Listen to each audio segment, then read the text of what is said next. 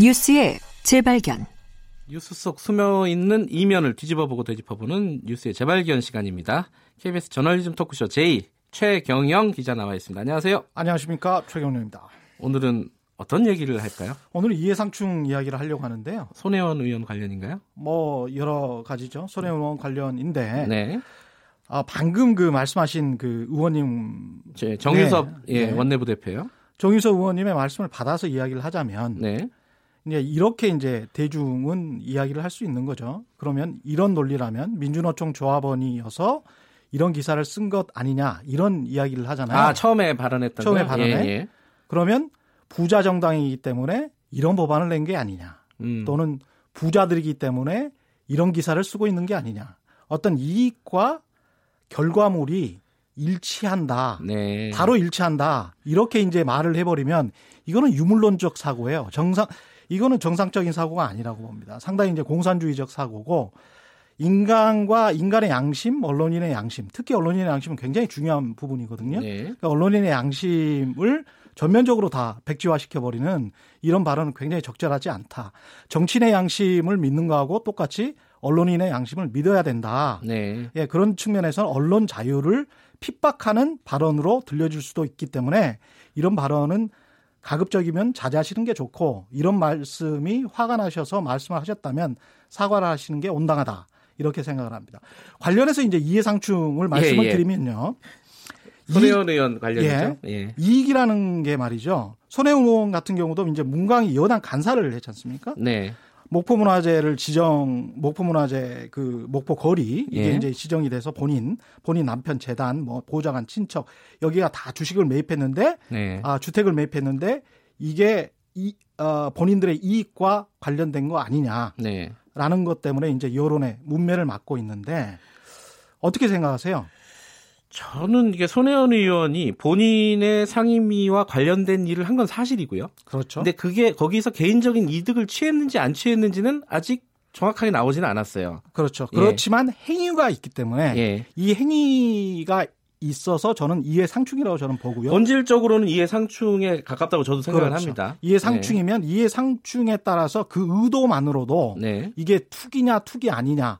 이게 이익이 났든 안 났든 네. 이해상충이고 부동산을 투자를 했다면 또는 매입을 했다면 이거는 이해상충은 반, 반드시 투기라는 단어가 따라올 수밖에 없다라고 보고 있고요. 네. 그런데 이런 국회의원의 이해상충을 비판하는 언론인들이 과연 본인들의 일상에서 또는 구조적으로 이해상충에서 자유로운가 이런 말씀을 오늘 드리려고 하는데 아, 지금 하고 싶은 얘기는 언론이군요. 언론이죠. 예, 그러니까 제, 손혜원 네. 의원의 이해상충은 이해상충으로 인식하고 있다. 아, 책이다로. 예. 저는 뭐 이해상충이라고 보고 있고요. 예.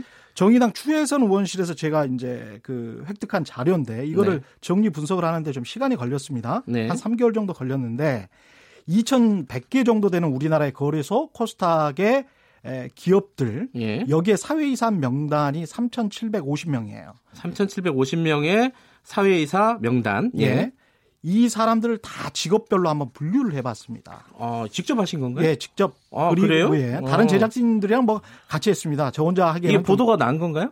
오늘 아침에 이제 보도를 하고 있습니다. 지금부터. 아, 그래요? 예. 따끈따끈한 거네요. 아주 따끈따끈한 네. 겁니다. 예. 그래서 이제 그래서 결과가 뭐예요? 결과는 국세청이 제일 많더라고요. 아, 그래요? 국세청이 구십이 명, 네. 검찰 출신의 변호사들이 팔십사 명, 음. 판사 육십일 명, 네. 금감원 오십이 명, 공정위 이십오 명, 그리고 김현장의 전현직 출신들이 예. 현직 출신도 굉장히 많은데 네. 이 사람들이 사십사 명이나 돼요. 김현장 변호사 출신들. 김현장 하나만요? 그렇죠. 김현장 아, 하나만. 대단하네요. 대단하죠. 예. 그런데 이게 이제 우리가 알고 보면 이, 그 이해상충이라는 게 사회이사가 어떤 역할을 해왔냐. 거수기 역할이랄지 예. 아니면 기업들의 로비 창구 역할을 해왔다고 언론인들이 비판을 많이 했잖아요. 예. 언론인들은 몇 명이었는지 말씀 안 해주셨어요? 언론인들이 사십일 명이나 돼요. 사십일 명이요? 김현장이 육박하는 거예요. 그런데 음. 케이비에스 출신을 보면 전직 보도국장, 전 경영본부장, 기자 출신의 전 부사장, 피디 출신의 전 부사장, 전 방송문화연구소장, 전 음. 스포츠국장, 편성부주관, 제작본부장, 정치부 차장, 보도본부 부장.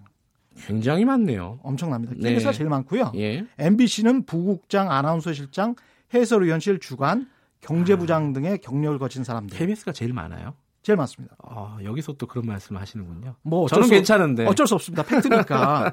에스비에스는 전 사장, 전 예. 보도본부장, 전 보도국장. 예. 매일경제는 논설주한, 논설실장, 편집국장 인사, 주필, 편집국장 대우. 그다음에 엠비엔도 뭐 보도본부장 출신, 수석 논설위원, 해설위원. 조선, 뭐 디지털 조선, 동아일보, 한국경제, 논설실장, 한국일보, 동아일보, 한겨레도 있습니다. 문화일보, 중앙일보, 경향신문도 있습니다. 네. 모두 다 논설위원들 출신들이 굉장히 많습니다. 그러니까 이 중앙, 사람들이 기업에서 중앙일보 편집국장 출신도 네. 있고요. 뭐 하는 거죠? 사회이사를 사회 하면서? 사회이사를 하면서. 실제로는 역할이 있을 거 아니에요? 뭐 거수기 역할이죠. 거수기 역할. 예. 언론의 창구 역할도 하지 않습니까? 혹시 로비 창구 같은 거? 이 이야기 관련해가지고 제가 어떤 경제신문에, 경제신문이 지금 꽤 많거든요. 생각보다. 예. 예. 그 사이즈에 비해서. 언론사의 사이즈에 비해서. 그래서 매일경제나 한국경제 이런 쪽이 꽤 많은데. 잠깐만요. 예. 최 기자, 그... 이 얘기가 좀 긴데 예. 내일 조금 더 해야 될 것 같아요. 아, 이 부로, 이 부로 하시죠. 왜냐하면 지금 예. 짧게 하고 끝내면은 너무 예. 재미없을 것 같고 일단 예. 오늘은 어, 코스닥이나 거래소의 기업들의 사회이사 중에 언론인 출신들이 굉장히 많다. 굉장히 많다. 그 사람들이 거수기 역할을 했다. 여기까지 하고요. 이들이 그중에 무슨 역할을 예. 했느냐. 그리고 자, 이 다른 어떤 이해상충의 문제는 없느냐. 예. 자, 그, 그 얘기는 내일 좀 진행하도록 하죠. 그러겠습니다. 청취자 여러분들도 좀 기다려주시기 바라겠습니다. 여기까지 듣겠습니다. 고맙습니다. 예, 고맙습니다. 뉴스의 재발견 케이비에스 저널리즘 토크쇼 제이 최경영 기자였습니다. 삼 부에서는요. 윤여준 전 장관과 함께하는 보수의 품격 준비되어 있고요. 지금은 을밀대도 마련되어 있습니다. 저는 잠시 후 삼 부에서 다시 뵙고요. 일부 지역국에서는 해당 지역 방송 보내드립니다. 어? 뭐야?